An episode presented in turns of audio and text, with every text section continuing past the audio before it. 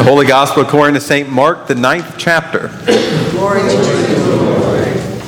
Jesus and the disciples went on and passed through Galilee. He did not want anyone to know it, for he was teaching his disciples, saying to them, The Son of Man is to be betrayed into human hands, and they will kill him. And three days after being killed, he will rise again. But they did not understand what he was saying, and they were afraid to ask him. Then they came to Capernaum. And when he was in the house, he asked them, What were you arguing about on the way? But they were silent. For on the way, they had argued about which one, they had argued with one another who was the greatest. He sat down, called the twelve, and said to them, Whoever wants to be the first must be last of all and servant of all. And he took a little child and put it among them, and taking it in his arms, he said to them, Whoever welcomes one such child in my name welcomes me. And whoever welcomes me welcomes not me, but the one who sent me. The gospel of the Lord. Praise you may be seated, and the children may come forward for a children's sermon.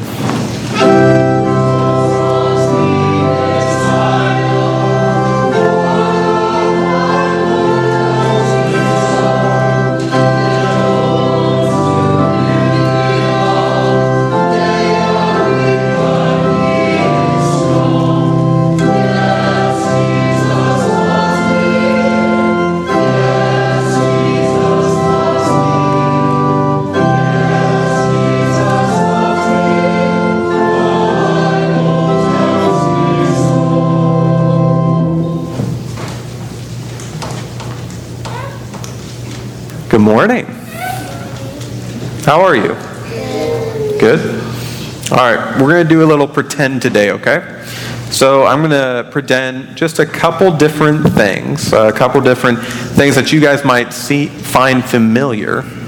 I want you to tell me what I should do, okay? Or better yet, I want you to tell me what you think Jesus would want me to do. All right? You think you can do that? I think you're going to be good at this. Now, Gabriel, having no prompting before, do you want to help me? All right, you're going to help me. All right. Let's pretend I am the captain, uh, what's it? The manager of a baseball team. All right? Not a captain. Manager of a baseball team. I got my hat on. All right? I got my clipboard. I'm going to write them all down. All right? I'm going to pick out the team from the people here. Now, obviously, we're going to pick Jack. Right? And we're going to pick Anthony. We're going to pick Amanda. We're going to pick Alyssa. We're going to pick Ava. But we're not picking Gabriel. You know why?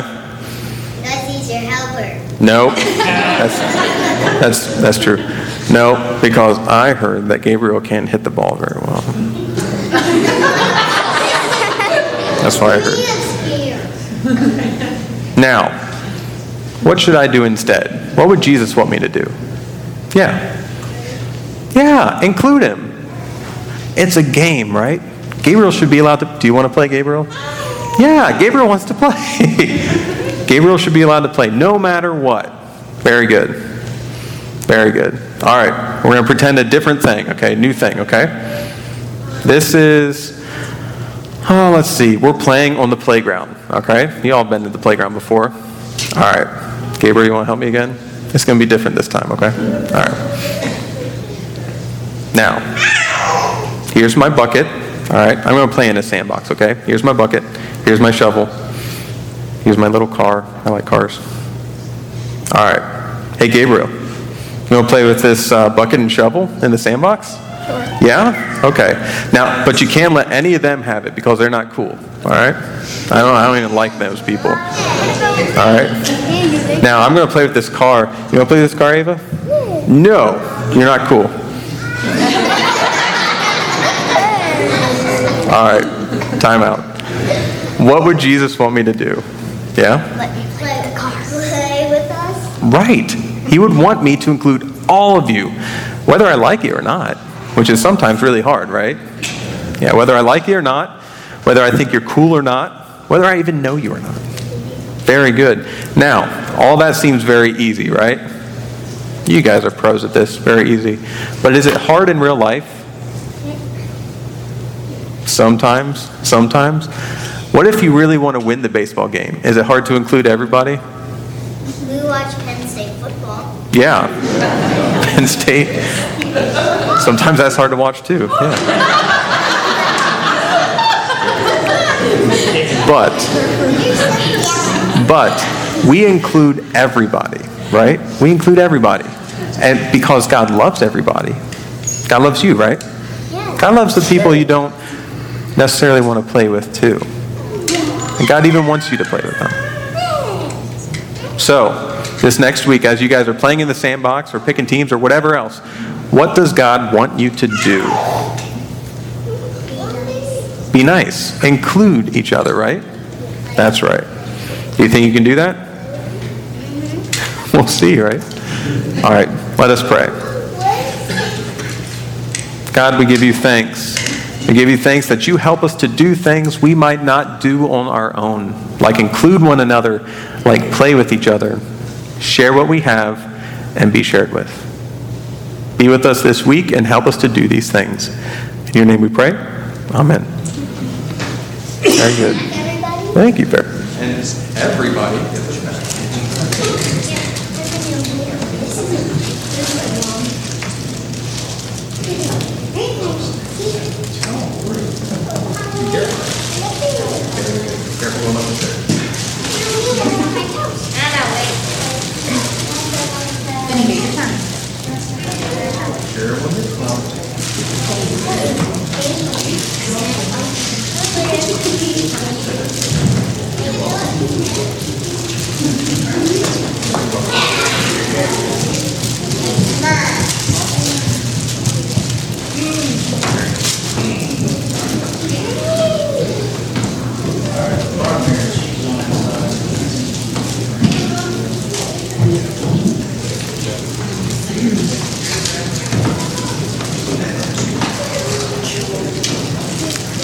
the name of Jesus, Amen. I had a professor who would usually start off a lecture uh, saying one thing or saying two sentences, uh, things that seemingly seemingly contradict, and then spend the next 50 minutes explaining himself. I'm not going to take 50 minutes, but I am going to start in a similar way. And one of these statements you may agree with, and one of these you may not. And we'll see where we end up. The love of God is for everybody. The love of God is for everybody. I imagine a lot of us largely agree on that particular statement. The second one, the call to be a Christian, the call to be like Christ, is a very advanced one. It's a very challenging one, and not one that is necessarily meant for everyone's ears, at least not immediately. That one, you might kick back on a little bit, and that's okay. I'd expect you to. To kind of couch these two statements in, uh, in a visual, I want to tell you, well, I kind of changed my example last minute, but I want to tell you about the movie Selma. Now, how many of you saw Selma, the movie? Yeah, ish, kind of. It's a movie that's very worth your time. Uh, in the movie, in the movie Selma, it highlights uh, Martin Luther King uh, Jr.'s work in the civil rights movement, especially his work that uh, take, took place after the bombing of a church in Selma and the march that they had planned and tried repeatedly to have take place between Selma and Montgomery. The first time, uh, without Martin Luther King present, they tried that march and were beaten back uh, by the uh, policemen, by the state troopers, and other folks.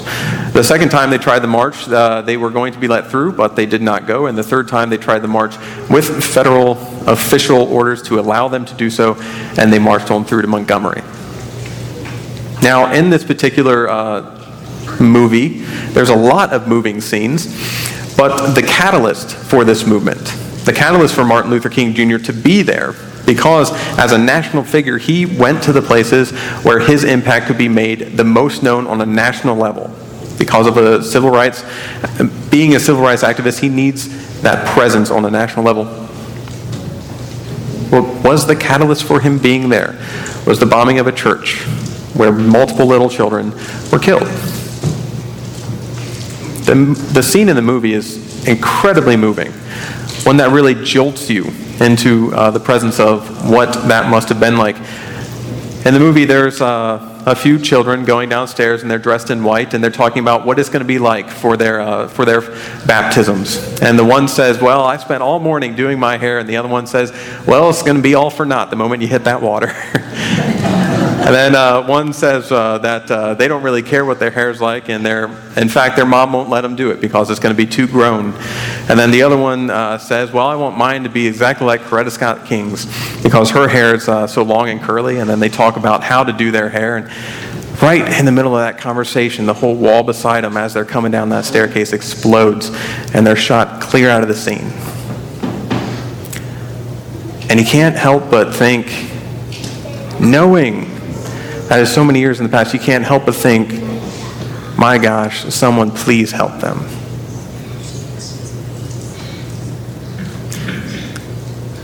I was telling about this scene in the movie is even though it's the catalyst, and even though it's a movie about the civil rights movement, we don't hear about them for the rest of the movie. We hear about uh, the president, and we hear about J. Edgar Hoover, and we hear about Martin Luther King Jr., and we hear about the movement of uh, SNCC, and we hear about uh, the leaders inside these movements and Coretta Scott King and everybody else. But we don't hear about the children. Even in a movie dedicated to the civil rights movement, a movement dedicated to helping some of the most persecuted people in our society, we can't hear the least of these. Our society is much like society in Jesus' time, much like society in the ninth chapter of Mark that we read today. In the ninth chapter of Mark, the reason, the impact of lifting up a child to be accepted in the circle of disciples was that a child had no bearing in society, had no weight, had no purpose. A child was not someone to be honored, a child was not someone to be adored, a child was not someone to be recognized, even. There's no social standing. So why would you include them in your circle? In Jesus' day, the goal, uh, or at least the goal of common society, was to associate with someone just a little bit higher than yourself. Because if you could associate with that person, you start to be recognized as someone a little bit better than yourself, a little bit higher than yourself. That's the way of social advancement. That's the way of bringing yourself up in the world. And if you associate with people lower than yourself, then you go down the ladder. You can't have it both ways. Now, while our society might not be exactly like that, what do you know? In a movie about social activism, a movie about civil rights, we can't hear the children. We can't hear the least of these. We hear the powerful because that is still what we want to do in society today.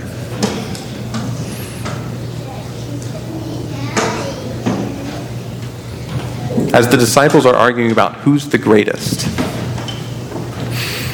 it occurs to me that it's kind of easy to roll over this, right? Is the, this conversation because I don't hear a whole lot of us. At least we've learned to a certain extent a little bit of self humility. I don't hear a whole lot of us arguing about who's better than the other one about being a Christian, right? No one walked in here today with a star uh, and number one Christian on their shirt uh, and expected everyone to believe it. But we do still do this corporately. Because I have heard, and I imagine you have heard too, the numerous conversations about the attendance levels at other congregations, right? Well, did you hear about so and so down the road? They had 40 more people today. I mean, they're really growing. And you hear about so and so down the road? They got like 20 people. I don't even know if they're going to be around next year. You hear about this congregation over here? They had a multi thousand dollar, I can't say million, a multi thousand dollar donation to this specific fund. They're going to be there for a long time. We talk like this often about congregations, don't we? Our call as Christians is to change the conversation that we're having right now. It's to change the conversation to where it's not about how many people you have in the pews and it's not about how much money you got coming in the doors, even those are incredibly important things. But the primary focus is who is the most Christ like. What church is being the most as Christ would be? What church is welcoming the least of these the most, is working for the least of these the most, the ones who are proclaiming grace to the ones on the margins, proclaiming grace to one another? What church embodies love? What church embodies passion for those who cannot be passionate about themselves? What church is doing that? And we, while we may not be the most numerous and we may not be the most wealthy and we may not be the most anything, we can be that. By the grace of God, we can be that. We are the ones who hear a very challenging call. We know the love of God is for everybody, and if you haven't heard it lately, hear it again. Our God, the God that we talk about each and every Sunday here, loves each and every one of you corporately, but more so individually.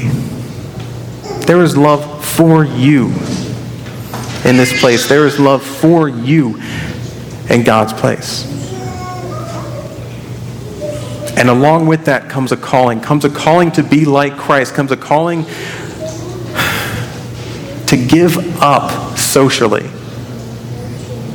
to give up social standing, social status, to give up your plans, to give up your life, so that other people, those who cannot be for themselves, the people who are constantly marginalized by our comments, constantly marginalized by the way we do things, the people who cannot be for themselves politically or emotionally or physically.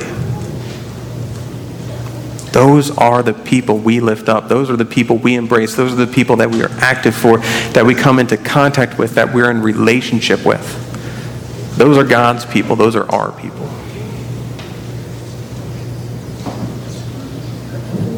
Our calling as a congregation, our calling as the church, is to change the conversation about what it means to be thriving, what it means to be the greatest.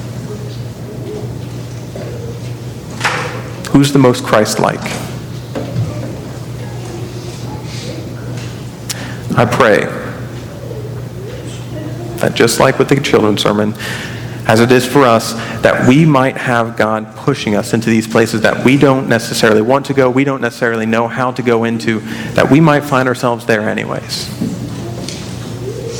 And even if we're making a mess of it, we're going to make a mess of it trying to be the most Christ like people we can be. And that God might show up each and every day showing us what that means. God be with us. Amen.